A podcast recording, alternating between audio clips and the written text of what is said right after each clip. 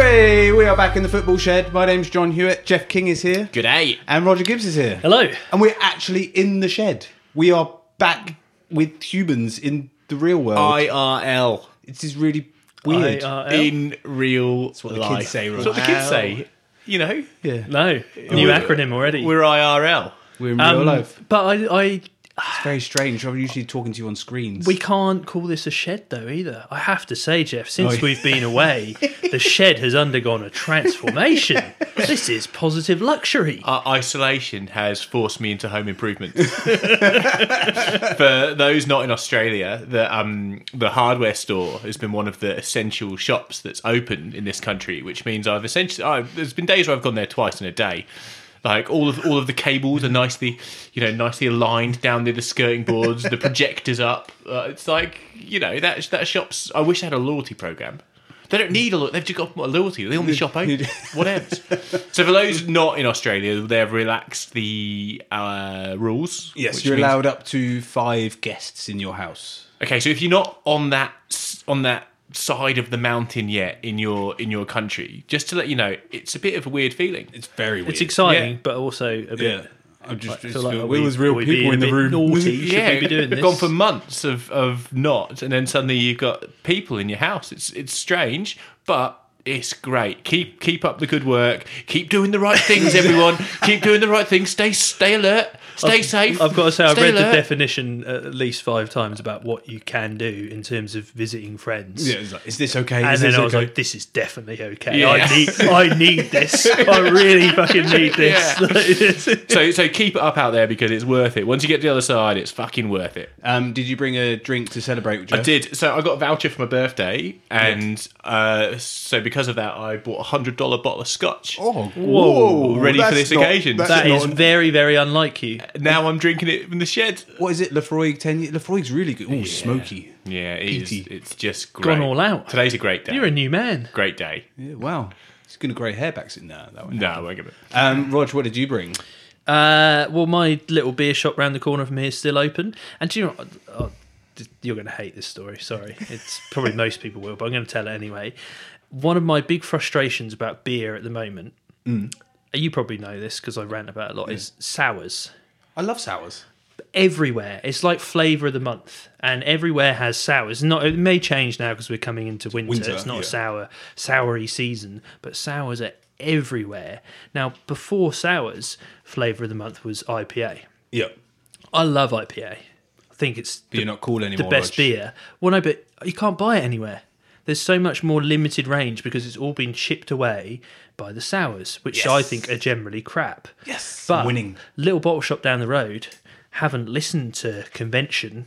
They've stuck with on the IPA bandwagon, and they've got a great choice there. So You're right. That's a terrible story. yeah, it is. But anyway, so I've got a um, uh, an urban out uh, fresh hop IPA Wow. this evening That sounds wanky. from New Zealand. Right, well, I uh, having spent eight weeks stuck at home and like exploring my inner self and who I'm going to be and what I'm going to do when I grow up. I'm going to carry on drinking Aldi wine. You've same. realised that you're happy with who you are. Yes, I bought two bottles of it yesterday. It's brilliant. um, right, every week we do start with a question, but before we do a question, there's a bit of admin. Um, if you want to get in contact, ask us a question, tell us we're wrong about something, you can find us on Facebook. Just search Football Shed or email us at footballshedpodcast at gmail.com. And don't forget to subscribe and leave us a review um, so more people can find us. Um, this week's question is a bit of an old one. 37 years ago this week, Aberdeen beat Real Madrid in the Cup Winners' Cup final. Wow. Don't know if anyone uh, remembers Aberdeen beating Real Madrid, but Yes. Was that Alex Fer- was that Ferguson Fergie? was, was Yes. the manager? yeah. Yeah. it was his first um, European trophy. Aberdeen. Aberdeen. Aberdeen. Now, the question is, who scored the winner in that game? James McFadden. Uh, when was sorry, thirty-seven years. ago. 37 years ago. He's a midfielder, scored with a header in extra time. Is he Paul Scottish? Lambert, No, he is Scottish. older. He's got a really good name. Older than Paul Lambert. Uh, McCall, No. Good name. McNamara. His name is John Hewitt. No. Yeah, I learned this Really? yesterday. Wow. Yes, I um and not listened- very Scottish. listened to the Guardian podcast and they mentioned it, and there was a winner scored by John Hewitt. I was like, "That's me." That- did you do you you No, were I there? never knew. No, No, it well, me. amazing. Yeah. Well, there we go. Nice, that's what nice I to learned. just shoehorn that one in Yes. early, John. Yeah, no, no, no, no, no, no. Thanks. Anyway, Like, um, like an in joke of one. yeah, I know. I enjoyed that. That was just purely for me. Um, this week we will do some team reviews. We've got Palace and Everton on the list, um, and we'll go through a bit of uh, the latest COVID nineteen updates and bits and bobs. Um, does anyone have anywhere they want to start? Do you want to start with the restart? I guess we should start with a restart. There's been actual news this Or the week. false start. The false start, the the neutral, non-neutral venues, happy, not happy, sad world that is. Let's all talk about football. Project restart. Project restart. You have you seen? Ever you watched Peep Show? A long time ago. Remember the, that episode with Project Zeus, where he's, he's trying to amalgamate sales and marketing, and eventually he jumps out the window and runs away. Every time I hear Project Restart, it reminds me of a, of a picture episode where everything is pointless. And um, I'm not saying everything is pointless in this, But but it's- uh, but we are wasting a lot of time here. Um, okay, so do you want to give us an update on Project Restart? What's Well, happened this week? the, the main thing is by the 25th of May, you have to tell E UEFA what you're doing. So, what is the date today? It's like the 15th. the 13th. 13th of May. So, they got Less than 12 two days. weeks. Yeah, to work out exactly what the Premier League So that's doing. every UEFA member state Yes. has to come to them so, you have and say to what either their say, leagues do. we're null and void, we're going to finish by the end of July, which is the aim, so that they can play the Champions League and Europa League finals in August. Have um, they put any? Rest- have UEFA put any restrictions on it? What do you mean? Like in terms of, have they just said you need to tell us what you're doing, or have they said you know you need to tell us what you're doing, but you have to have finished by this date, or you ha- or they They, have? they've asked that the they want you to aim to finish by the end of July, so they can play the Champions League and Europa League rest of those games in a mini tournament through August. But they've said if you can't, you can carry on after that. But you need to let them know what you're doing. This so- is. I That, mean, I suppose at least that's a sort of semi-unified approach, even if all the countries are going to do different things. But we- we're completely missing the point here. so a it's not going to unified- happen. Yeah, Well, I mean, that's not my point. I've been making that point every week for two months now, Rod. But the. I I know this sounds like a weird thing to say, but the old old mate virus doesn't really give a shit about UEFA's deadline. No. No. So if there is a flare up, or not even a flare, a flare up in a country that's got it under control, but the UK at the moment is is a complete clusterfuck. Yeah. So why are we making decisions that rely on the situation to get better when the situation is actively getting worse? Yeah. Um. Well, it, well, I it's- think because there's an assumption, I suppose, that it's not getting worse, that it is getting better. But it's not. It's getting worse.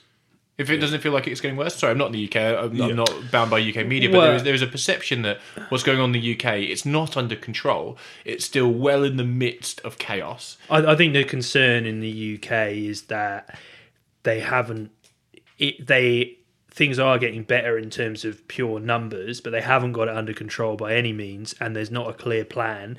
And they're talking about rolling things back without having a clear plan, which is very, very dangerous, and it could just be just completely go to shit. Yeah, so, so there's the, you know the legislation in, in countries that have got this um, thing even mildly under control, and I'm just, I say that, you know South Korea, Australia, New Zealand, is that there needs to be a certain period where you don't have any recorded cases before you then start opening up and um, South Korea have seen a rise in cases Exactly right. as they've gone out, loosened restrictions. exact- Exactly and why you same in- lose- in, Europe, Germany. so, and- so right, we, we here in, in Australia, or it's different in every state. We see here in Australia have loosened restrictions in this last week, but only slightly.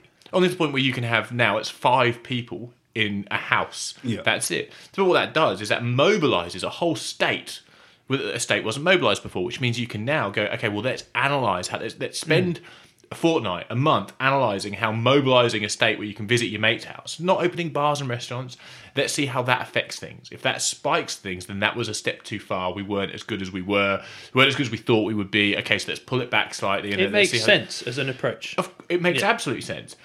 If you're not at that stage where you can then slowly reintroduce things into life, but you're making huge decisions like you've got what have we got? You say 12 days, but we have to decide whether football's going to come back within another two weeks after that. Yeah. It's fucking madness. Yeah, it's oh, it's stupid, but I think UEFA have to have a deadline, and they have to give a deadline to the leagues. UEFA don't really care about the individual leagues; they care about their tournaments getting finished. They want their Champions League final, they want their Europa League final. How the other teams get into that, they don't give a shit. But they've just said that you need to give us a decision, so then we know whether you're. They won't penalise people for cancelling the league for going into Europe next year. If you decide that Everton have come seventh and get into Europa League, then okay, cool. Oh, so we're- they, so they don't care. They don't care. All they all they care about is that next year they have enough people in their competitions. Which Exactly is, right. do you know, when It's we fine. Okay, when we that's first fine. talked about the various permutations about what what might happen when this all started and the league stopped, I mean, we speculated that. I mean, I think f- y- y- from our perspective, John, I think we were on on the same page with this. Was that we wanted to see the season finished, Yeah. even if it meant waiting. But we thought what would happen would be that at some point it's just going to be cancelled and they call the places because they'll want to try and start the new season and get things back to normal as soon as they possibly can. I think the longer this goes on, the, the, that's the only thing that's going to happen. yeah, They're it's not. the only th- way this out. this season is not going to be played. Like, I mean, should we talk about what's happening in Germany briefly? Yeah. Like, I mean, I think we can go back to Premier League, but I mean, in Germany is restarting uh, in a next week- weekend. Next weekend. Yeah, officially they're meant to start on the sixteenth, And that's all three days away. leagues in Germany. Uh, top two, so Top two. Bundesliga and Bundesliga And two. Dresden, who are in uh, League Two, two in Germany, but what's it? Bundesliga Two? What's it called? mm. yeah, Bundesliga Two. Bundesliga two. um, their whole squad's in isolation for two weeks, so they can't play their fixtures. Bundesliga zwei. Eins, zwei, Zwei. drei. Yeah. Yeah, two. it's Bundesliga two, John. It's just I did two uh, and- German GCSE. So, I, what does that actually mean? Like they can't play their game. So surely that means the league has to stop already. So Yeah. we're, we're banging on it, but no, they'll play the reserves. We, we had this conversation last Is week. that what they're gonna so, do? So, well, they, they've got to field a team. The league starts, you're a member of that league, you field a team. So what they're going to do, okay, so... No, so, I think they've said they're not going to play their fixtures. So they, are they going to be penalised for I that? don't know. That's why there hasn't been like a. At the moment, all it is still is it's starting. So we're all watching Germany going, okay, you are our guinea, Guinea pigs. pig, Yeah, yeah. like, you're our lab rats. And the thing is, Germany will do things better than the rest of the world anyway because they're Germany. So even as lab rats, it still isn't a good example of what can work in other countries because they will probably be more robust and efficient and have better processes than any other country when they restart. So yes, of course, Germany are, are starting too soon, but it does prove how outrageous it is because they're back in training. Yes, of course, there's an outbreak. Well, Like it makes it makes total sense there would be an outbreak, and it, when people are talking right now about sporting integrity and saying, "Oh, if it was at neutral venues, would that take away the sporting integrity?" Wait, wait till five first team players get sick and have to quarantine for, for Yeah. two weeks. That takes Yeah. out any sporting. Or players don't integrity. want to play because they're what like I, I think Which- worried about their health, which is completely reasonable. They shouldn't. Yeah. They shouldn't have to show up for work if they're worried that they'll get sick. I was going to say, I think that there's a weird thing about everyone just going, footballers perform for us, and then they're humans. It'll be good for society. They have Like, it's- families, Yeah. and they have either young families or they might have older parents that they don't want to put at risk or whatever. They have people they care about around them, and we're all just going, "No, play football, Yeah. perform for me." Although And we it's- make our health professionals do that. To be fair, I we mean, don't you pay could them. say maybe they they when they choose that as a career option that they but they- health they professionals a automatic- bit different to a footballer. Uh, Yeah, it is. It is completely. Like, and obviously, they're- Yeah. what the service they're providing is completely different. But I, yeah, I completely agree that we have to. And there's been some talk about that in the Premier League, obviously, this week. Like there have been some players voicing their concerns about the the health of the players. But I just, I have no idea what's going to happen in Germany. Like, what, I mean, I can only assume that it's not going to end I- well. I have an idea that the, the two people from Dresden have tested positive. I feel like they're going to play a round of games this weekend.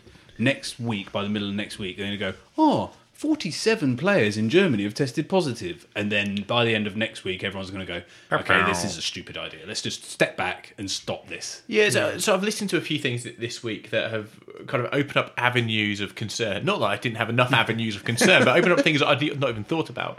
So when you try and cram as many games as they're trying to cram into a short space of time. They're talking about games being on a Saturday and a Tuesday, a Saturday and a Wednesday. The for league are going to. They're aiming for the 12th of June. a game a day, isn't And it? they want to play a game every day for six weeks. Not the same teams, obviously. Yeah. But yeah. So- which is more than they even do in the World Cup. Yeah. you know, that, that- and we always think of the World Cup. You know, you talk about soft tissue injuries and things like that. The World Cup final, you never have your fir- your first team, do you? Because people, team, you know, players have got injured throughout the tournament, and rightly so. So. I heard someone voice their concern about the medical treatment, so the rehab. They say that being a physio in sport right now is all about rehab, all about recuperation, how Hmm. Recovery. quickly you can recover. So they're going, if you're a soft tissue masseuse and ev the after, after every single game you take an ice bath, but if you're a massage therapist, you're not allowed to massage a player. Suddenly the recovery is worse. So if you're cramming as many games as you can, and yet you can't be physically touched by a health professional after the game, or touched with gloves on, or You can't get a massage. no, you have to stay one and a half meters away. They're, they're, they're the same rules in the rest of the country. How? It's, this is completely unrelated. How the fuck have hairdressers like slipped through? It's some like parallel world where you can't do anything, but if you're a hairdresser, it's okay. Because people Like- really care about their hair. right? Yeah. It is so bizarre. I'm sorry. It's what is one thing I will take. Midwives, hairdressers. I will take away from this this virus whenever we get through it.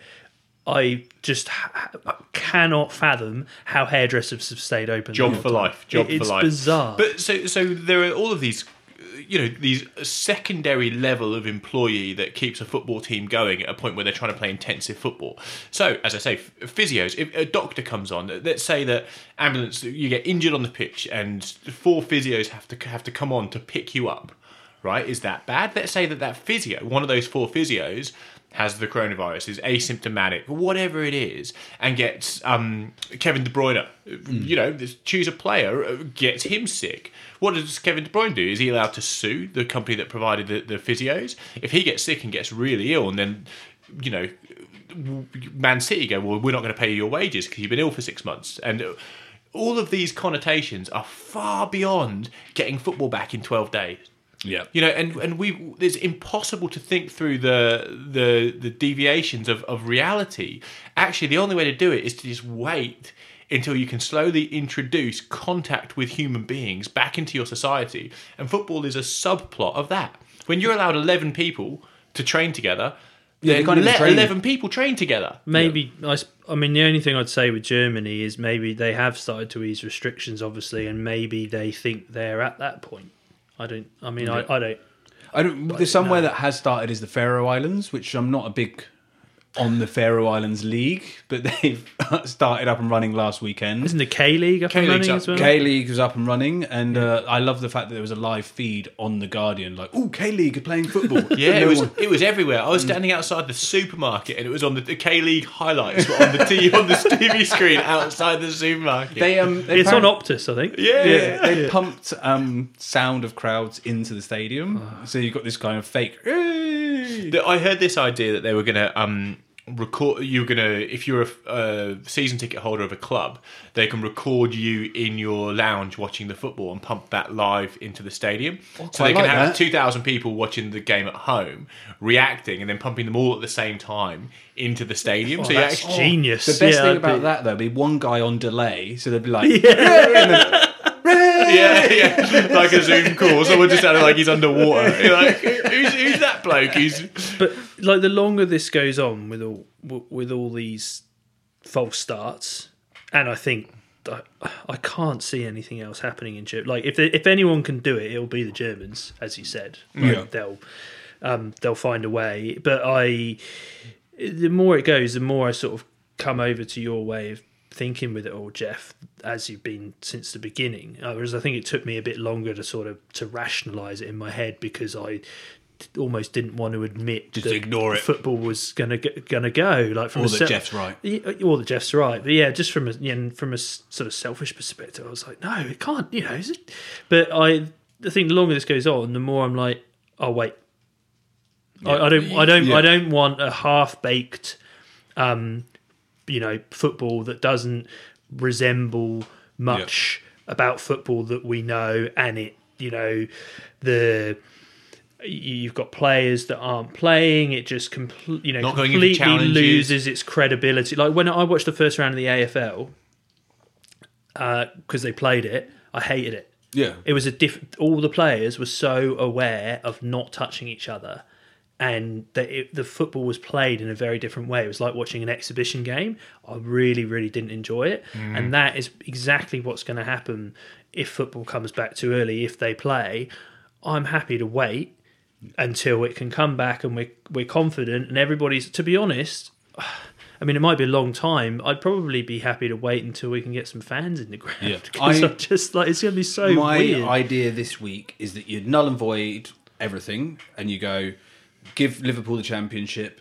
People who are the top two in the divisions that should get promoted, they get promoted. No one gets relegated, and then for the next two years, you have extra relegation. It's not going to happen. So the FA have come out and they said that they would veto any system that stopped promotion and relegation. this year. Really? This year, this season, they said Wow. that one of the So you'd pre- have promotion still. So Leeds and West Brom would go up. no, three teams go up, three teams go go down. They said any. But how are they any, going to pick the team that goes up from the championship? They, So they didn't give a solution. They just said any solution that does not have that, they will veto. Who Uh. said that? Sorry, The FA. FA. So one of the Wow. governing bodies of football, Yeah. and you know, the FA and the Premier League and the foot- and the EFL, they, they work in in trinity. And the FA have said we will veto anything that does not have promotion and relegation because that was, that's what teams sign up for. So there's then I another- heard Lee Lee Bowyer talk this week. Did you hear Lee Bowyer's Yeah. interview? One thing that um I'm going to make some. I've had two glasses of whiskey, so I'll make some sweeping comments here. One thing that has always bothered me about football, which You're going to say bothered you about Lebo? Yeah. no, He's um, Charlton manager now, isn't he? He's Yeah, the yeah, manager of yeah. Charlton, and Charlton Athletic are in the bottom three of the championship. Yeah. Yeah. But they've only been in the bottom three for six days. Like the, the first time they got to the bottom three was the week before the, shutdown. It shut down. So he's thinking, well, this is shit. Like Yeah. if you relegate me, then I'm on the But what we're what we're seeing in society versus what we're seeing in, in football and, and managers like Leo Boyer is in society people think they're clever, right? And people are hearing science and they're reading websites and they they feel like they're critically thinking and they're coming up with opinions and they're forming strategy on those opinions. Lee Bowyer, he's just standing there going, "Well, I think you know you just need to um uh, just listen to the smart people. just when the scientists tell you what to do, just do it." Like we need more Lee Bowyers in I this world. agree- I agree with you, Lee. and, and it's always bothered me about about the world that like, why don't we just listen to the smart people. What you need to do, I didn't realise, was just be as stupid as Lee Bowyer.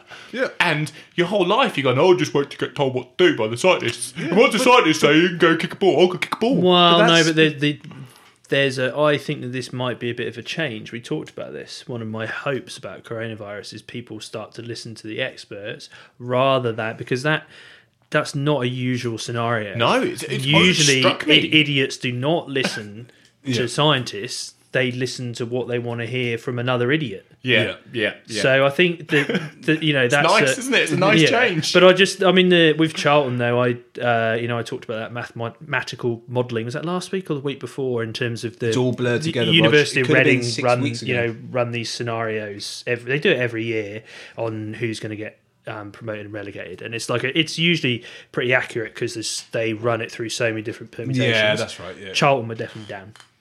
Like if they- you know, Yeah, so I okay. think I think there's a fair chance that Charlton will be going down. But with the it was an interesting thing with um, football league. So they've got they got a meeting on Friday, um, and then I think they're making a final decision by the following Monday. So there's a meeting of all the EFL. There's a like a phone call, and then there's a meeting of all the EFL clubs. And then I think by next Monday, they're talking about a decision on what they're going to do with the season. But there are a couple of things I saw with it that that I hadn't necessarily thought about. Um, from a financial perspective, as we talk about that's one of the reasons they want to come back. But the reasons obviously change a bit when you drop down the tiers of football, and even from the championship, but certainly f- once you get below the championship, there are real concerns about restarting. So testing players for coronavirus. I talked about that. Geniuses at Oxford Uni. They're talking about two million pounds per league yeah, okay. clubs are going to have to come up with. Which obviously, as you go down the tiers, that becomes a lot of money. more and more significant. And then you talked about it, Jeff, with some of the Premier League clubs like Burnley as a as an example, where they rely so much on their gate receipts for um, income. And obviously, again, as you go through the football league, that the, generally the percentage of your income from actually playing your matches and your gate receipts goes up. Yeah. And so, if they're suddenly having to play all their games behind closed doors, but they're actually playing games and they're needing to pay their players, it's just gonna cost and them do all fuckloads of this. They money. just it's they cannot do it. Well, Oh, yeah, and and here's the there will be a cliff that they fall off that will become more and more the talking point in the coming weeks. So I'm not going to say heard it here first because I heard it from somewhere. Um, but the the idea that you can extend a contract at a time where you have no incoming revenue. So if you have players, if you're in League One and League Two, and you have players that are out of contract to the end of June, Yeah, yeah. Everyone ends on so uh, the end of June. everyone's got six weeks left of their contract, right? The football league will not be finished in six weeks, which means these clubs will will have sat there with no income for three months. Sponsorships aren't paying. They've got no gate receipts. They've got no you know shirt sales have already been sold. They've, they've already banked their TV money at the beginning of the year because you get it in advance, which is why it's such a big thing about owing money. Which means that what they're going to have is a, is a decision between whether they extend for a month extend for two months, say to these players, okay, great, well, we're going to pay you all for one month extra when they have the choice not to. Now, if they can't pay their bills, they've got debts to the bank, and they've got no incomings, they are not in a position to extend contracts because they can't say, we'll give everyone another month's worth of salary because they don't have it to pay. Which means that they'll have a choice of actually letting their first team go to save the football club or paying money that they don't have, which they won't be allowed to do. Well, on that point, to make it maybe mildly more positive, um, and because you wanted to talk about transfers today a little bit, Jeff, and how the transfer market market might work, does this mean that we'll end up with a bunch of teams with sixteen year old kids in the team going? We've got youth team players that we pay fifty quid a week. We'll play you, and maybe this is the chance for a whole load of youth to come through, and the transfer market changes, and it's the time for hundreds of young players to come through and actually be brilliant. For what these about all the clubs? other players though? Oh, Yeah. Fuck Well- them, they're old. Like Col Col Colchester, I- it's passed me by actually, but I didn't see it. It was a couple of weeks ago now. It was in April, but Colchester in the football league, I think they're in League One, were the first club to release players. So they released four players essentially because they said we can't afford to We can't pay them keep anymore. you paying your wages, including their captain and essentially like three other of their star players yeah. um, because they're the biggest wage earners. Yeah. So I just think that's if, And- and- if, if one club's done it, I think we're suddenly going to see. and more and at more. that level, all players are on one or two years max. You don't get Yeah. the oh, I signed for Man City for six years. Or what- that doesn't happen. Um, you sign for a year or two, and that's it. I think there will be a to, to look at the positives, and if you take the human beings out of it, and I'm sorry sorry to do that because these people are footballers. It's all they've wanted to do their whole life, and they're just being told there are fewer jobs in your industry, just like everyone else. They're not immune to it. You know, everyone but the elite. And when I say that, look at businesses. Everyone but the CEOs are at risk of their jobs. You know, you have to be part of a C-suite worth of employee to make sure you know to be part of the rebuild at the end of it. Yeah. Same with players. You have to be an elite player to be part of the rebuild. Otherwise, you're expendable because they need to cut costs, which means that you've you've spent your life training to be this thing that suddenly there are fewer jobs out there or fewer people willing to pay what you thought your job was worth. Right? That's going to happen up and down the footballing pyramid. So what I think that we'll see from a transfer perspective is teams looking more for what they need than who they want. Yeah. So th- th- there's a difference there. Like, yes, teams go, okay, I've got an aging left back. I need a new left back. Right? Granted, I don't want to sound like an idiot. Of course, you look for a left back, Yeah. but you look for the left back that is of a certain age that will add value. That will, do you know? You know, what I Do mean, you a look, you job look for the and- yeah. 21 year old ex Barcelona academy. You're going to Yeah. spend 30 million because he's got resale value. You're going to pay him high wages, so he chooses your club that isn't the Champions League. I mean, you know how this equation works. Yeah. But actually, what we'll be shifting towards is a refocus on attributes. Mm. You might actually be looking for a 29 year old left back. more of a money ball approach. Exactly right, because what you need is a left back who does a certain amount of things, and what you're going to try and do is find them either in, in a youth academy. You're not going to have to pay them stupid wages. They might be playing for Colchester. They might have just been released, and actually, you're going to take a punt on them because you're looking in a different market in a different world. We're going to see more swaps. Yeah. We're going to see people going, "I've got the 29 year old left back you need." And He I ain't need a getting the first 27-year-old team." right winger. And, and we Exactly do, we, right, And yeah. we do see that in football, and I, I mean, I, I completely agree with you. That could be a positive because I think we see it so much in football. You wonder it doesn't happen more. Whereas sometimes it is as simple as like it's cliche, but a change of scenery or a, diff- a different club or a slight change in position or a different managerial approach, and a player that looked terrible somewhere can suddenly look like a world beater somewhere else. So Yeah. maybe, you, and, and again, that happens at all levels. So ma- hopefully, we do see more. and of we'll that. we'll see it in the Premier League because uh, w- the Premier League is not immune to it. Even the elite clubs are not immune to this. Like, there's no Manchester United make s- more money than anyone else, right? Their turnover Mm. is more than anyone else. The majority of that is sponsorship, and if they're not on the telly, no one wants their sponsorship. It's just No. it's just not real. And If all they- those pe- people that sponsor Man United are struggling. They don't have Of money course, anymore, so yeah. they can't turn around and go, "Here's a hundred million to sponsor you," because they haven't got it. And the thing is with this TV, they're saying, oh, we've got to finish the season because all of this TV money, it's already fallen apart. They're already, it was on the phone call today, I wasn't there, obviously, but on the, on the phone call today, they were talking about 300 million is already going to have to be repaid to the TV companies because the games were not on when they were said that they would be on to the type of audience they would be played to with a full stadium. So they didn't get what they paid for already. So even if there is this bastardized Frankenstein version of football that they chuck on the telly, doesn't mean you don't have to pay back 300 million pounds. It's Yeah. already fucked. And you're not going to have like Man United bought Alexis Sanchez because Man they didn't want Man City to have him, and then they paid him 350 grand. you a buy, week. you got them on a free, didn't you? Yeah, well, yeah, but we still pay him 350k a week whilst he's playing for so- another team anyway.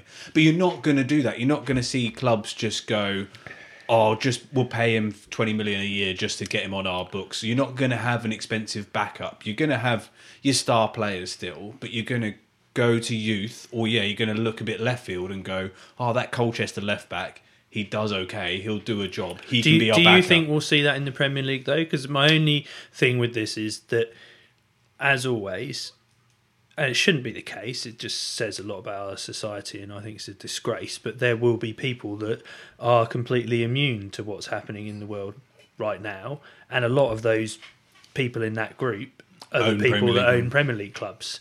So it, you know, is I wonder in the Premier League bubble is it really going to change? Because they're still probably some of them are getting wealthier as we speak. Yeah, they are. The, the the rich make a lot of money out of this because if, it's all about your balance sheet. If your balance sheet's positive at the beginning of a crisis, you make more money out of that crisis. If your balance Well- sheet's negative, you fuck. And I wonder if they might just um, decide to can um, the fair play rules. Well, Because they- these they've guys, talked these about that, guys right? might come out and say, "Oh, well, we need money floating around anyway." It's a perfect time for them to just go, "Let's, you know, try and get rid of this so we can." UEFA have already mentioned that they might um, give a two-year um, Hiatus. I, I think you, yeah, hiatus on the um, fair play, fi- financial fair play rules because they just if They you've want the got money. money, yeah, yeah, if you've got money in the game, put it in the game. that is gross. It is so gross. It's really Yeah. gross. So I think what we'll see is. I think it will, will affect the Premier League, but I think you, but you'll see six or seven, eight clubs that are owned by mega billionaires go. The gap will get gangbusters. But we- bigger. But we've Yeah. already we already spoke about it a few weeks ago. There's only two clubs that are owned, that are not owned by billionaires. yeah. Yeah. So so the it just depends on where those billionaires have got their money. Yeah. And it depends on whether they see football as a financially viable model anymore. Now, of course, it was always about how much money you lost. We're talking about financial fair play. It was never a good business plan to go for football, but there was a prize. And that prize wasn't a trophy. You can't, no matter how much we get the wool pulled over our eyes that fucking club owners want trophies. Abramovich wanted a trophy. He didn't. He wanted soft power in London. Yeah. Depends how big that soft power is. Yeah. If that, That- soft power doesn't spread around the world, if he doesn't, if he can't put Gazcom, the the, the uh, Gazprom. Gazprom, the the what what they are Oil. Russian oil company gas If you company. c- can't put that on shirts globally and have that be attractive to everyone to watch, then what difference is the soft power? It- it's it's nothing to him. He he he, he chose Chelsea because he flew over London in an airplane and picked out the stadium.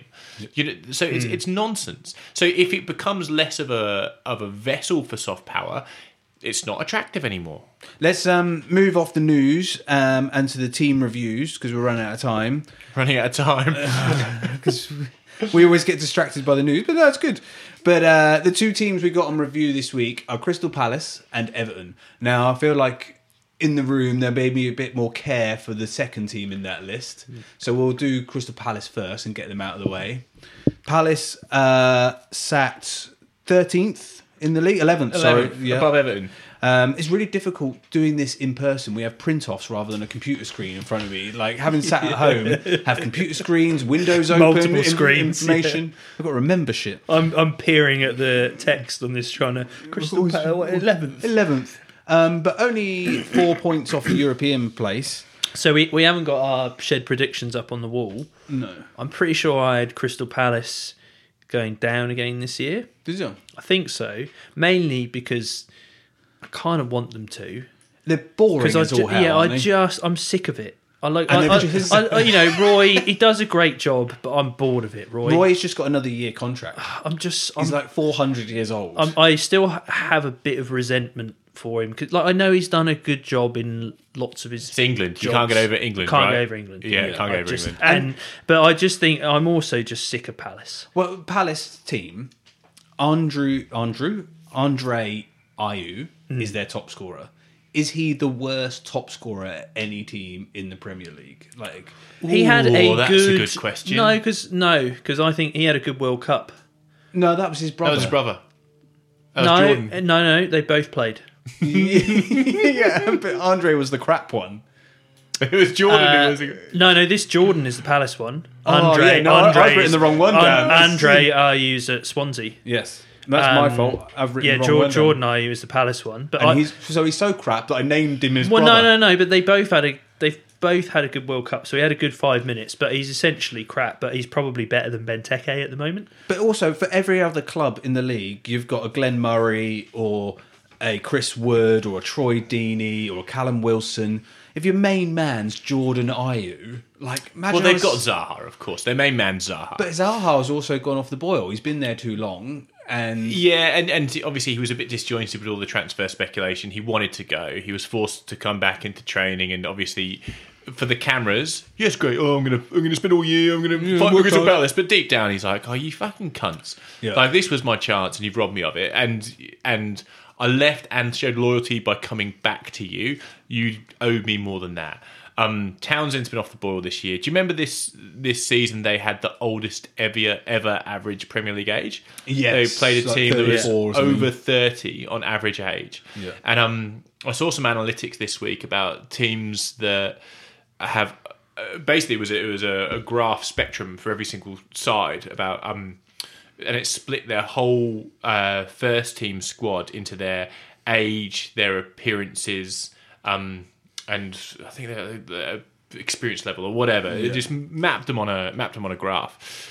And when you see Palace, it's like no other side. Everything sits in the 30 to 35 year old and the appearance is kind of 200 plus. Like it's it's just disgraceful that they let themselves get this far and the, the rebuilding that's required with a squad like that is it's wholesale. Yeah. And is the man to do it Roy Hodgson who's 71 years Well, but I old? don't think he'll rebuild. I think he'll just. I mean, this is what he does well. I think he'll just then get another thirty-two-year-old in. Yeah. He'll, Well, 'cause just, I was- he'll just keep. He'll keep doing that, and I think he's a, he is a good enough manager to be able to keep a Premier League team in the league doing that and recycling it without spending much money.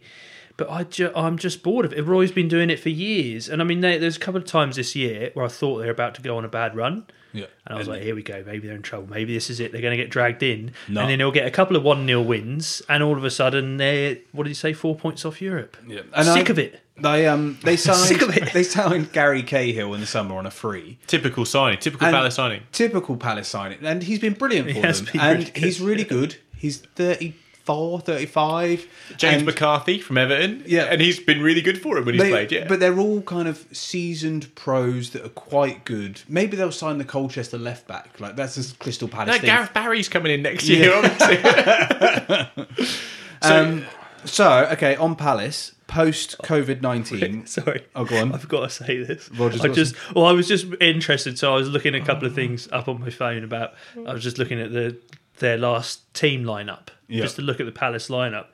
But the first news item um, that comes up uh, when you type in Crystal Palace on both the Mirror and the Daily Mail is uh, Crystal Palace identify Burnley boss Sean Dyche as next manager. At least there'd be some continuity there. I Oh suppose. god! and he'll just take all the Burnley players with him. They'll have Chris Wood up front.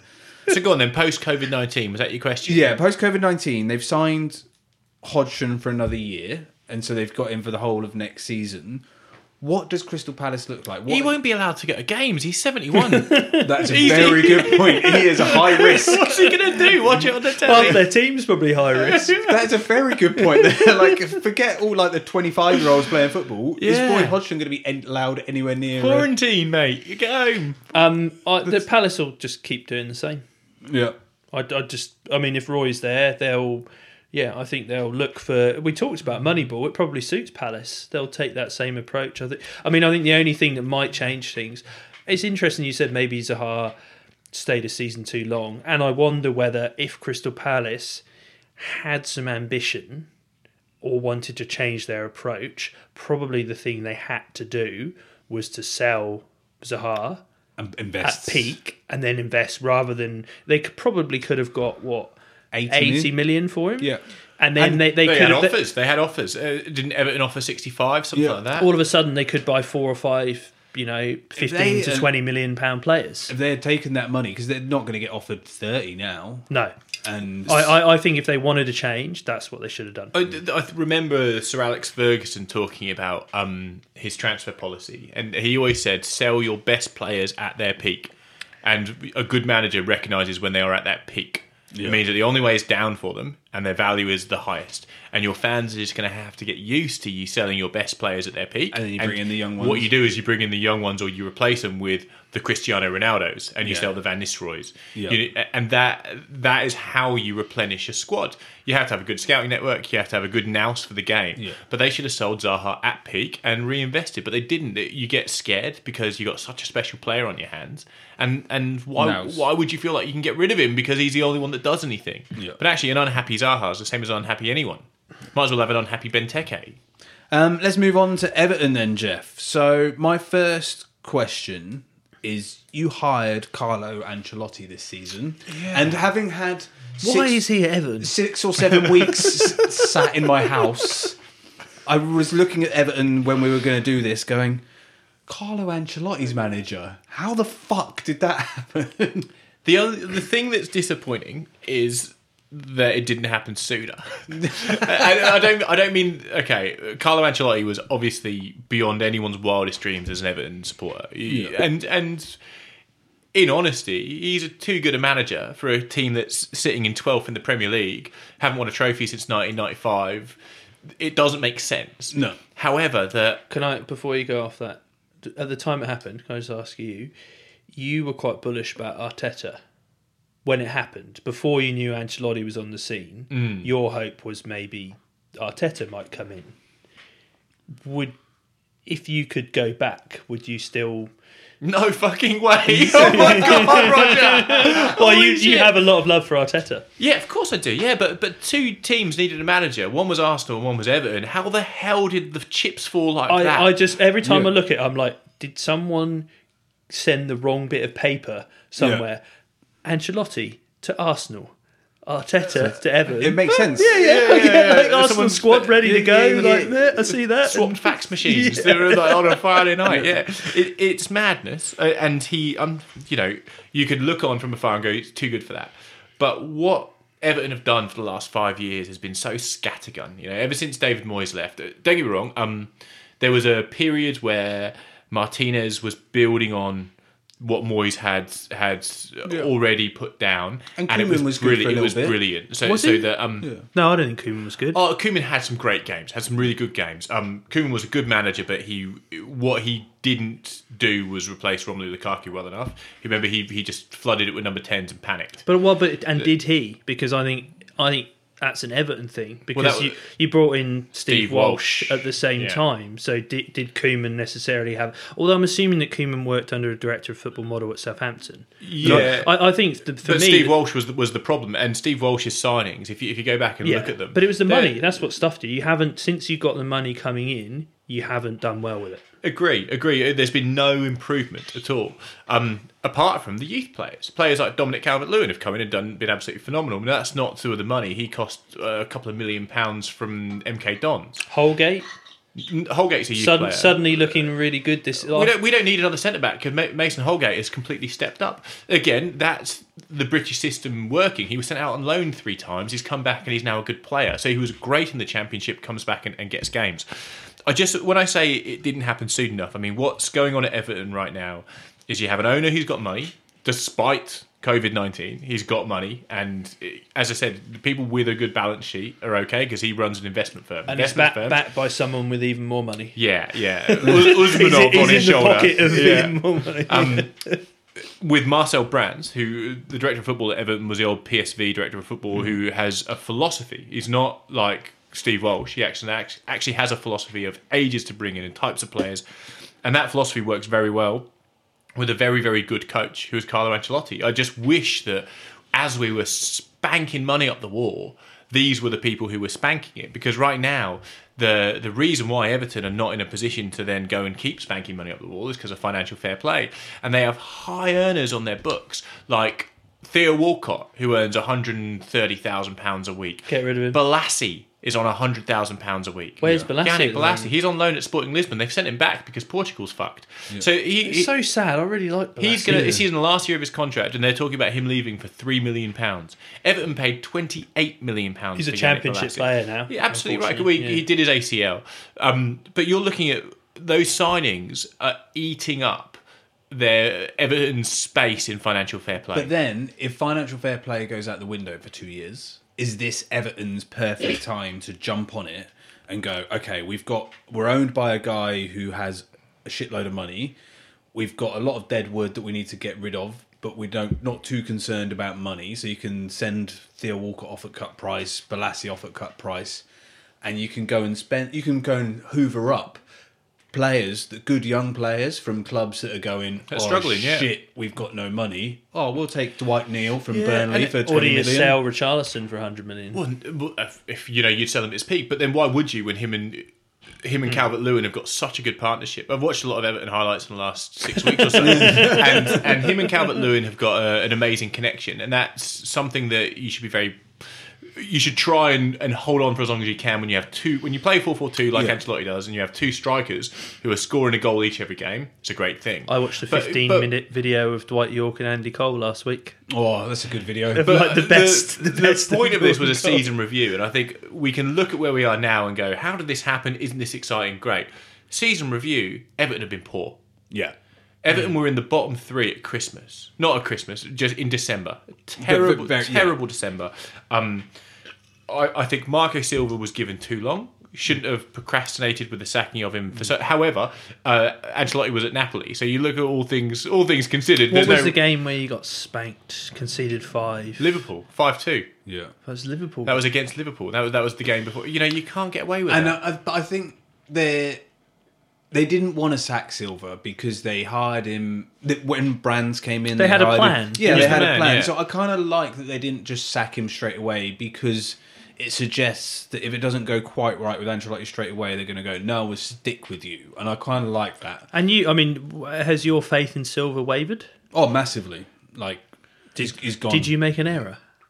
Yeah, I make errors every so often. Not very often, Rog. Heard it here first. but you know, as, as a season, it's been poor. It's been poor because the first half of the season was, was terrible. I think when um, Ancelotti finally got the gig, the it turned around. The the type of football turned around. I wanted the to believe in enthusiasm turned Silver around. though. It's funny, like it's funny how some managers seem to have like a. I mean, you used to call Klopp a fraud. Yeah. a couple of seasons back, like you, but he has that. Sa- I don't think Klopp's a fraud, but he has that same. Uh, I think Marcus Silver has that same sort of a bit, a bit of charisma. You wanna get and, on and you, board. yeah, Yeah. you want to get on board, and you want to believe, and you, want want them to and- do well. And I, I thought when they when you had silver brands money, I was like good. Like Yeah. Mm. I, I think, and you were quite you were obviously bullish about silver. So I, I again, yeah, I'm with John. I don't necessarily um, think it was a bad thing that you gave him time because if we're thinking that outside the club, you could see why if it's the same, you know, if he if he can. Um, you know, convince people a long way from the football club. I think that internally, I'm sure they also Everton wanted him to succeed. Yeah, they did, and uh, I heard an interview with Mashiri after he got the sack. Mashiri's the owner for Mm. those who aren't it, uh, saying that he just felt Marco Silva was really, really unlucky Like he, he's saying we, we had to make a change, but we delayed it and delayed it and delayed it because he had no midfield. He's like all his midfielders were injured. Like he had Yeah. no players. Like uh, Gomez was out. Gomez was out. Gbamin. Gab- e- exactly right. And he's just like. We've got to give him a chance to play with the team that he has assembled because it's not fair. And then the Liverpool result happened. Yeah. And as I say, if they just sacked him sooner, um, Ancelotti wouldn't have been available, and we probably would have got David Moyes. David Moyes had an interview. Yeah, And that would have been a m- look at the difference between this conversation now and if we had David Moyes in charge. Yeah, it's a whole different thing. So I think um, But I- it's an interesting point you make, John, about the is it a good time, like I- for, I for just feel someone like- outside the established elite, as Everton are, to potentially go, we could take advantage of the situation, and I, I do think like we've talked about Newcastle a lot in the last few weeks, um, and it, there's there's an opportunity for an Everton, an Arsenal, um, I don't, maybe someone even lower down, a West Ham or whatever, who have financial backing and come through the whole COVID nineteen thing fine, and are able to go. Oh, we'll take Todd Quantwell from Norwich for a hundred. Uh, for a hun- million or whatever, get him on cheap, and we'll get this guy and that guy, and we'll f- iron out a few things, and suddenly, oh, we're in a fucking great spot here because everyone else is fucked, and we've just picked up all these players um, on the cheap, and we've got a load of money. I, I think it definitely makes sense. But it's Everton, Yeah, so they'll they'll probably fuck it finish up. seventh. But but you- look, for the first time, players want to play there because of Ancelotti. Yeah, I was He, going he to say has that- a pull Yeah. that Yeah. that Everton have not had. Even even sitting twelfth, you're you're hearing players. I don't who even are- had that for years. who are very Like, good going we want to play there because we we want that influence on our game we want that on our resume that we've played for this bloke It's a se- What- like it's a serious, serious coup for Everton. Like An- Hmm. Ancelotti, he's won the Champions League three times. Like this is a Hmm. Best he's of the one- best. One of the top top managers in Europe it's outrageous at Everton. what Like, happened? it's- I don't know. But, feel like but I ev- agree. There aren't many managers where play like players now are the you know kind of the be all and end all of football. Like it- player power, you know, is so big. There aren't many superstar managers, but. Ancelotti is in that bracket. Yeah. You know, he like as you said, players would go to Everton to play for Ancelotti. just to have him on the resume Yeah. just just to go i oh uh, you know he is to have him as an advocate for you as a player in public raises your value Yeah. uh, calvert lewin right now is a hu- you know has the faith of carlo ancelotti which means calvert lewin's next club they're going to look back and go well ancelotti started him up front every week there's got to be something about this Can I, kid I just want to touch on a slight disappointment with Everton. great. I'd love to hear that. Uh, Ken, Moise Ken. Moise Ken, Yeah. I was really optimistic. Yeah. I I saw a little bit of him in Italy. Hated all the, you know, obviously racism Yeah. and stuff that happened there was gross. Thought great coming to the Premier League. Yeah. Really, you know, he's very raw. Obviously, hadn't played a huge amount of football, but exciting. Hasn't quite happened. I think for him. Ancelotti might be perfect for him, but partly did- Italian. Did you see the? He's obviously broken club rules and and the law. legal rules, Yeah. the law, like in terms of Yeah, having a lockdown party. stuff. And then I think I just get the impression that there is a consensus within the Everton Football Club that that he's not fitting in. He's going to go. Well, his his agent is Mino Riola, right? And Mino, Ri- yeah, everyone knows about that bloody hedgehog of a human. Um, but Mino Riola has got a lot of players on the books who are very, very elite players, and the the rumours in the last few weeks are not going away about him going to Roma. That's that's the thing. Um, but in a in a swap deal, they're, they're talking. They're not talking about Moise Kean being sold. They're talking about him being swapped for elite players who want to go play for Ancelotti. I, th- I think Moise Ken has got time at his side. He's 18. Like, Yeah, 18, living in a foreign country. I'm suddenly getting paid 100 grand a week. Someone bought me for 30 million. I don't really speak the language. I don't know what's going on. This is weird. I've got two months off. I've got two From months first- off. first time in my what, life, What yeah. do I do? and he, but and Uh, And he, he so- hasn't played a huge amount of football. No, I think we just got to give him time. I think he's so young. You've got to give Moise Ken time because I do think that in there there is a brilliant, brilliant footballer and a brilliant finisher. And Everton need someone who you go twenty five goals a season, and I genuinely think Moise Ken could be that, but he's got to be given the time. Um, on that, Jeff. Last thing on Everton, post COVID nineteen what do Everton need to bring? What happens next season, whenever next season begins, that Everton need to do to go? Yeah, we're pushing top four. Uh, it's going to sound really boring. Top four. Well, that's Well, got to be that's- the it's ambition. got to be the ambition. It's yeah. got to be the You ambition, don't, hasn't you it? don't get Ancelotti Sixth. and then say, "Oh, let's, let's get into the Europa League." Oh, th- this sounds boring. You'll start with a new right back. Yep. Seamus Coleman has been at the club for 12 years now, um, and he's still first choice right back. No, I they might got actually Oh, they got dis- Sidibe on, on loan, I think he looks. He's looked quite good for you. Um, He's this year, quite I old, think. though. but Is he? He's also he's not that much better than Seamus Coleman. So if you're going to start somewhere, I'd say you, Everton need a new right back. They need a new number 10 because Sigerson slows the game down too much, and if and Ancelotti plays quick, he plays 4-4-2, but he plays quick. Um, I'm keen to see Gabamin get back uh, Yeah. to fitness because the high hopes for him when he signed. He was obviously um, scouted as a replacement for Garner Gate, Yeah. which means that he's obviously has something about him, but he got injured in his second game. So where do Everton need to strengthen? I think the centre of the park they need more pace. So if if they got um, let's talk of James Rodriguez. Yeah. That would be a great signing for Everton. He plays exactly the position you need. James Rodriguez at Everton. Yeah, I know. But he was signed by Ancelotti at Real Madrid, Roger. This is the this is the thing. I, I mean, I, I, This is your face. Everyone listening. I don't, I don't want to talk about how I, I was at, the, I was at the World Cup where he made his name, and I mean, I, it hasn't quite worked out for him since. Like his, his stocks have definitely fallen. Yeah. it hasn't worked out at Madrid. Then hasn't particularly worked out on loan at Bayern.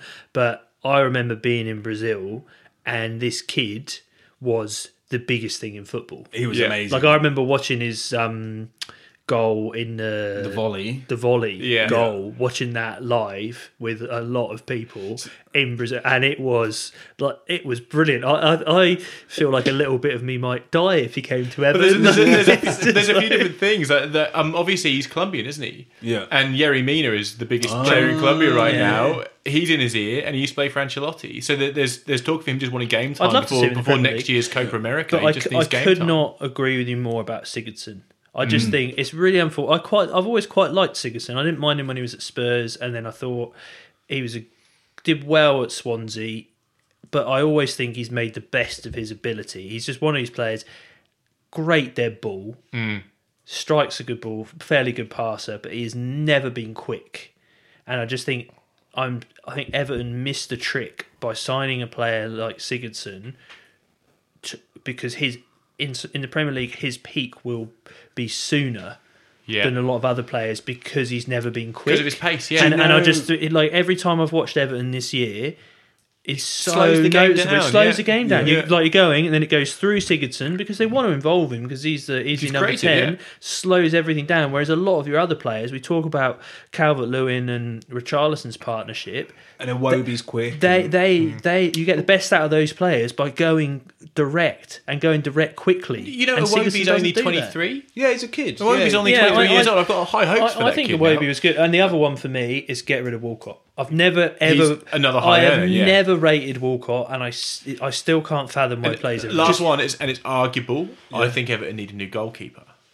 Well, Is that what you were about to say? No, that, what I was going to say that Walcott and Sigerson will end up at Pris- Crystal Palace because they're Yeah, that's exactly right. For a lot of money, yes. Bec- um, I, I, mean, I have defended um, Pickford. Pickford all year. I've been sitting here defending. so Pickford. why do you want a new keeper? Well, because so I've I defend Pickford because of the emotion of it, and because I, I believe in what I say about what he brings to the game. But watching this season's highlights in the last eight weeks quite extensively, I there are some undeniable mistakes that he's made that have cost Everton points. Undeniable mistakes, and yes, he has created goals.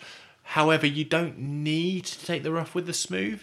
And and when when we talk about Sir Alex Ferguson selling players at his peak, I I we bought him for thirty million. We will sell him for a lot more than that. Yeah, I was going. to He's only. 24, Will you? I don't know if you will. Oh, he's only 24, 25. I, I genuinely think the man being England number one with the distribution he has, he is the answer to a lot of teams' Who, problems. who's going to buy him? Who's going to buy Pickford for more than thirty million? no one. Ah, if Newcastle get the money, they'll buy him. Yeah, yeah. He will go No, I Lugan. disagree. I think Dubrovka's who is actually one of the best. So, keepers in so the but Premier here, League. here's the thing, right? So, so when you need uh, quick counter attack, you need pace, you need up the wings, you need to break teams down. He's amazing, and that is what lots of teams are missing. However, when you're actually looking to build a Champions League side, you're looking for stability. So I think if Everton are going to progress as a footballing side, they probably need to move away from that Who do you want? Nick- Nick Pope? explosivity explosivity is that that's a word Explos- Yeah, explosiveness, sure. uh, Explosiveness, that he brings and bring a bit more solidity I am. I have more faith in Pickford. I like him, and he's young, and I think he's got he's got room for improvement. Yeah, I, he's young, very key- I agree. would I'm- keep with him. I I don't see the what you how you could spend eighty million on Kepper. Is Kepper that much better than Pickford? no definitely not he's not better than So Pickford. why bother? You've got a guy that's pretty good and is excellent at distribution. To get an elite, elite goalkeeper like an Allison or whatever, it's really, really hard. 70 million pounds yeah And you've got a really good one. or the, well, but or- I, I think it's Edison. where It's a li- and it's it's a bit anomalous, and I think um, Allison and Edison are possibly in the top three keepers in the world. Yeah. definitely top five in my Yeah, opinion. And 'cause they're they do both. and they're both playing in the Premier League because they can do both. Yeah, but I, I know, but they're they're brilliant. But there aren't many of those out there. As you know, case in point, Kepper. But I also think if Pickford was Spanish. Now, now you're getting over fifty million for him. Yeah. for sure. yeah. Like there's definitely an element of stigma there because whereas if he was a you know exotic Spanish keeper that had brilliant distribution, just had a first name there'd Yeah. there'd It be was to team, Jordan. there'd be teams for you know Chel- Chelsea would be s- straight at you for fifty million. But no, I- it's true. And because he's England number one, and I really hate it, and I've talked about it on the shed before, that he gets the a kick in. Yeah, the England number one goalkeeper always gets. If you make the slightest mistake, it's oh you're shit, you're shit, you're shit. And but then you, you the, we could make more money selling him to Spain then But I, well, no, because they don't. Not as a it do- nation. it, doesn't. No, no, but it doesn't go that way. It only Yeah, like, it's we've- only the dumb Premier League that that works for. But I, I, I just I think that you should stick with him. I think you have got bigger fish to fry. Let's move on to side stories. That was the Everton review, Jeff. That was good. Um, has anyone got any side stories before uh, the end game? I got a couple of quick ones. Um, Go on, uh, I just saw that uh, players that haven't had the best time of it. You know, you sometimes sort of follow what's happening. Um, one of them, and it got a bit of talk on the pod because they're I forget the team in Germany, but uh, Bayern Munich? Haller went to West Ham. yeah Oh yeah, Who was your flop of the yeah, year? yeah, yeah, yeah. His teammate Jovic Went to went Real to Madrid. Madrid. yeah. Yes. hasn't quite worked out for him at Yes. Madrid. Now, I don't know if you saw, um, he's managed to injure himself in lockdown. oh yeah I Mm. No, I haven't saw seen this, this. Out for three months. Three months. Three months. What did he do? The most like he, he fall off a doesn't wall? know. Like he doesn't. It's Fell off a wall, I It's like think. That's really, the report I really read. innocuous, and he's not completely sure what happened. But he's you know done himself a, some damage. He's out for three That's months. awesome. It just- everyone is drinking more in isolation Yeah, everyone's That just is I out. just so- feel like Dream, he's one of those players where he gets a. There's, they all, there's always a few of them. Get the dream move to Barca or Real, just never works. They paid over fifty mil. We started one game. yeah, it's Wow. not- like just hasn't worked at all. Anyway, Um, Jeff, do Yeah. you have any side stories? I just wanted to um, add a bit of doom and gloom to what is Oh, brilliant. a, a pretty positive shed. Um, so, have you heard the first club has um, gone under with the excuse, not excuse, reason that COVID 19 Yes, in China. in China? So, what are they called? I'm sorry for my pronunciation. yeah, good luck pronouncing that one. Tinjin Tinhua Hai. Yeah, that's good, good, good. Wow. Tinjin Tinhai. definitely getting some complaints next week. um, who were the same club who um, used to have Pato as manager. Do you remember Alexander yeah, Pato? Alexander Pato Um, striker. or yeah. Fatto, Uh, they had Axel Witzel. Yep. Um, good They player. were good. they, were, they were really, really good. They So gone bust. They've gone bust. They've just disbanded, I think is the word that they've used. Because of the COVID 19 restrictions, they can't afford their expenses and they have disbanded as a footballing entity, which is the first, in my knowledge, it is the first club that have categorically said that COVID 19 is the reason why they do not Yeah, exist no, there anymore wasn't as a any football other club. circumstance. It was only Yeah. because of COVID nineteen. Um, And that to me is is um it's an important milestone. Mm. It- Um, for my last side story, I'm on. going to ask you a question. Got a bit of trivia Ooh. for you. Go on. Can you name the last goalkeeper in the Premier League to score on purpose? On purpose. Yeah. Brad Friedel. Yeah. I, I watched a video of goalkeepers scoring. I watched a video of goalkeeper scoring. It's- the, the Premier League put it out on like Instagram or whatever. There you go. It's like uh, goalkeepers, knowledge. goalkeepers scoring in the Premier League. So he came up, but can you believe that was in 2004? He came up for a corner Wow. in 2004. There's been three goals scored by keepers since 2004, Robinson. which you'll probably remember. There Tim was- Howard. yeah, uh, Oh yeah, that one. yeah. So uh, Paul Robinson, Tim Howard, and Begovic. Do you remember the Yeah. Begovic Oh, yeah, one yeah, with, the, yeah. with the wind in Stoke, and it just like, and, and so but there's been no deliberate goal. So the first keeper to score deliberately in the Premier League. Schmeichel Schmeichel. for Villa. Um, yeah, uh, so so volleyed home, and it was one of Schmeichel's eleven career goals. Eleven. Eleven. he take But if penalties? he, no, I think that most of Sch- Schmeichel's were. He wasn't a Schiller there, but um, That's amazing. you know, you go back into like early Premier League, and it wasn't that Oh unusual. It was, it It- was there almost seems- common at the end of a game to just go, oh god, But yeah, sling the keeper Yeah. up. But I feel like we've lost that. Bit of the, I just feel like 2004. That's too long. Keepers need to listen to the shed, take note, get up for a corner, lads. And the keepers now are better at football than Yes. ever. Like put em- Edison, in goal. Edison could like Yes. beat a couple of players and hit one from thirty yards. Oh yeah. Um, end game. Is everyone ready? Right. So it's time for end game. I won last week, so the scores are Rog eleven, me nine, Jeff eight, and Lowest score wins. no, Like darts. no. Is that what happens in darts? Uh, no, you, you What- do. what am I you do thinking have of? to get to zero. What am I thinking? What game am I thinking of? When lowest score wins. Golf. Golf. Golf. Is it like golf, John? No, no, you need the most. Um, so Hungry hippos. this week's game, because it was meant to be the last week of the Premier League um, this weekend Oh, that's coming. really We'll do the sad. final day. Yeah, it's meant to be the final day. So I've picked one of the best ever final day games, Lots of goals. which is slightly depressing as a Man United fan. I've picked the Man City QPR when it was 3 2 to Man City in 2012, which meant they won the Premier League for the first time. And there's the famous commentary that should give away one player at least. Um, Who gets to go first? But Mike Dean was the referee. It was Monday, the 14th of May. Was it really a Monday? Mo- Oh, it was a late Sunday night, Australia time. Um, Roberto Mancini and Mark Hughes were the managers. And Jeff King, you can go first. Uh, Aguero. Correct. uh, what was year? Was it? Sorry, just 2012. wasn't it? 2012, 2011, 2012 2012. season, last game of the season. Uh, Balotelli. Balotelli came off the bench. I knew. course, He, he I got knew the- he played. he got 'cause the He got the assist. assist. yeah. Uh, David Silva. Correct. Zabaleta. Correct. Scored a goal. He was my next one.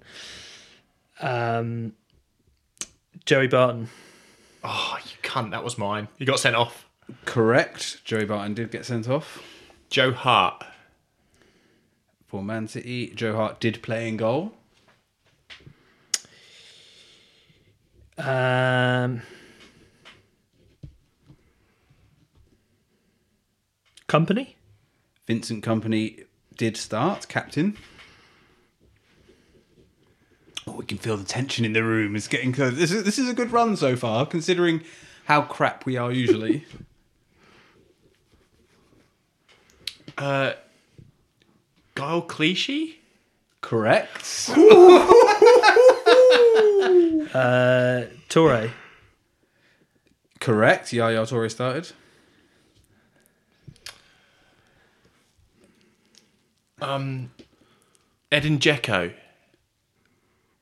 Eden Dzeko came off the bench. so you gotta go again. I got to Oh, go again. yeah. Um, Yeah, they come off the bench. You got. you said David Silver, right? yes. Who else played for QPR? Shitting cunt fuck. Um, well, that bloke who used to play for West Brom played for QPR. Um, oh, who else played centre back for Man City? Jolene Lescott. Correct. Um, Oh, Oh, Um, So that's the goalkeeper and the whole back four for Man City. It's a bit left field. Is it think- a left winger? Is it Paddy Kenny? At QPR? Yeah. He did start and go, yes. oh, this is amazing. Oh. This is the best game yet. Who's the bloke who used to play for West Brom that played for QPR that season? Ah.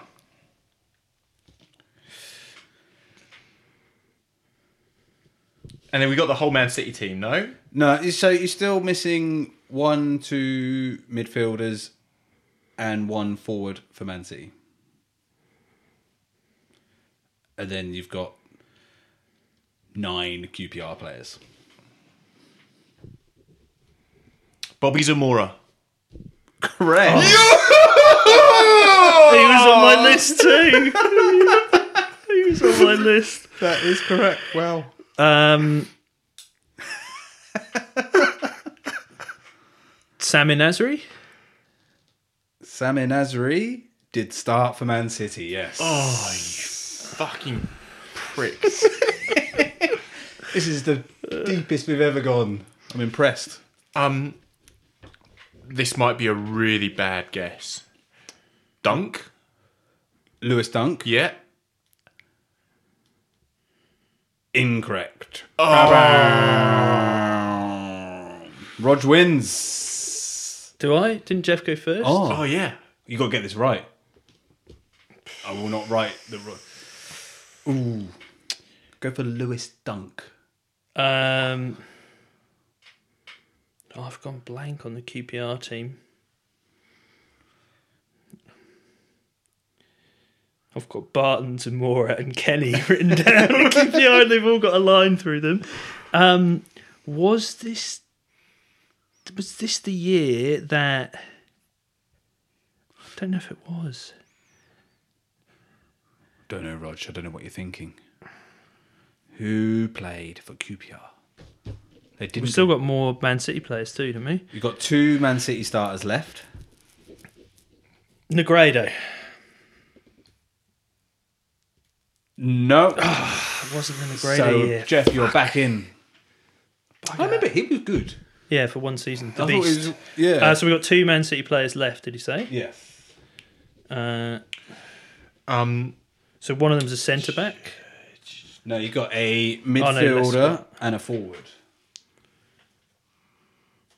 mm. Midfielder and a forward.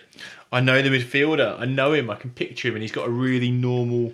And I'm not going to give you a clue because you're going to get him. Um, uh, oh fuck! The midfielder and the forward at Man City, you will both know quite well. Um, the Navas. Is that his name? Jesus Uh, Navas. Is that his name? That is his name. He did not play. Oh, was he on the bench? No, not even on the bench. Was a fat little Argentinian man still there, I wonder? Carlos Tevez. Correct. Oh. God damn it! Rog wins. Tell me, was Royston Drenthe playing for QPR? No. Okay, The good. one That was- midfielder you're going to kick yourself for this. The one player in the Man City team you didn't get Gareth Barry. Oh, Gareth Barry. Everton's Gareth Barry. Old reliable. Um, I cannot think because I can picture the reason I got Paddy Kenny is because in my head I can picture the Aguero goal and like Kenny, Yeah. like sprawled. But I cannot, and I pictured um, uh, uh, like you, I had Bobby Zamora. And obviously Joey Barton because he's an oik. Yeah. But I cannot think of another. He's Q- an oik. I cannot think of another on then. QPR What's the player. Give me a QPR team: Paddy Kenny, Neda Manua, Clint Hill, I knew her. He was I- the one I was thinking of. Taiwo Ta- Taiwo, Anton Ferdinand, Sean Derry, Joey Barton, Sean Wright Phillips, Jamie Mackey, and Cisse and Bobby Smith. It's an average team. That is so so bad. average. And then you got the whole of the Man City team apart from Gareth Barry. Navas, J- Jesus, Jesus Navas, Navas. got to be close though. Yeah, it was, it was not even on the bench, so he must have been injured. Or maybe was he the following year? No, he was that. No, he Was he that season? Yeah. Ah, good game. That was a good game. That was excellent. So, uh, Rog, you win, so you're on game next week. Great. Um, has anyone got anything before we go? No, those it's in great to front. be back in real life human. Really weird, big Yeah. and human world. Everyone else, look forward to it. It makes it all Seeing worthwhile. humans. Flatten the curve. Have a great Yes. time. Drink it. whiskey. yes. But uh, thanks for listening, everyone. We will be back next week in person again. Hopefully. Uh, yeah, unless it all goes don't wrong. curse it, John. yes, yeah, don't get cocky. Um, don't forget, if you want to get in contact, ask us questions, or tell us we're wrong about something, just find us on Facebook or shoot us an email at footballshedpodcast at gmail.com. Thanks for listening, everyone. See ya. See ya. Yeah.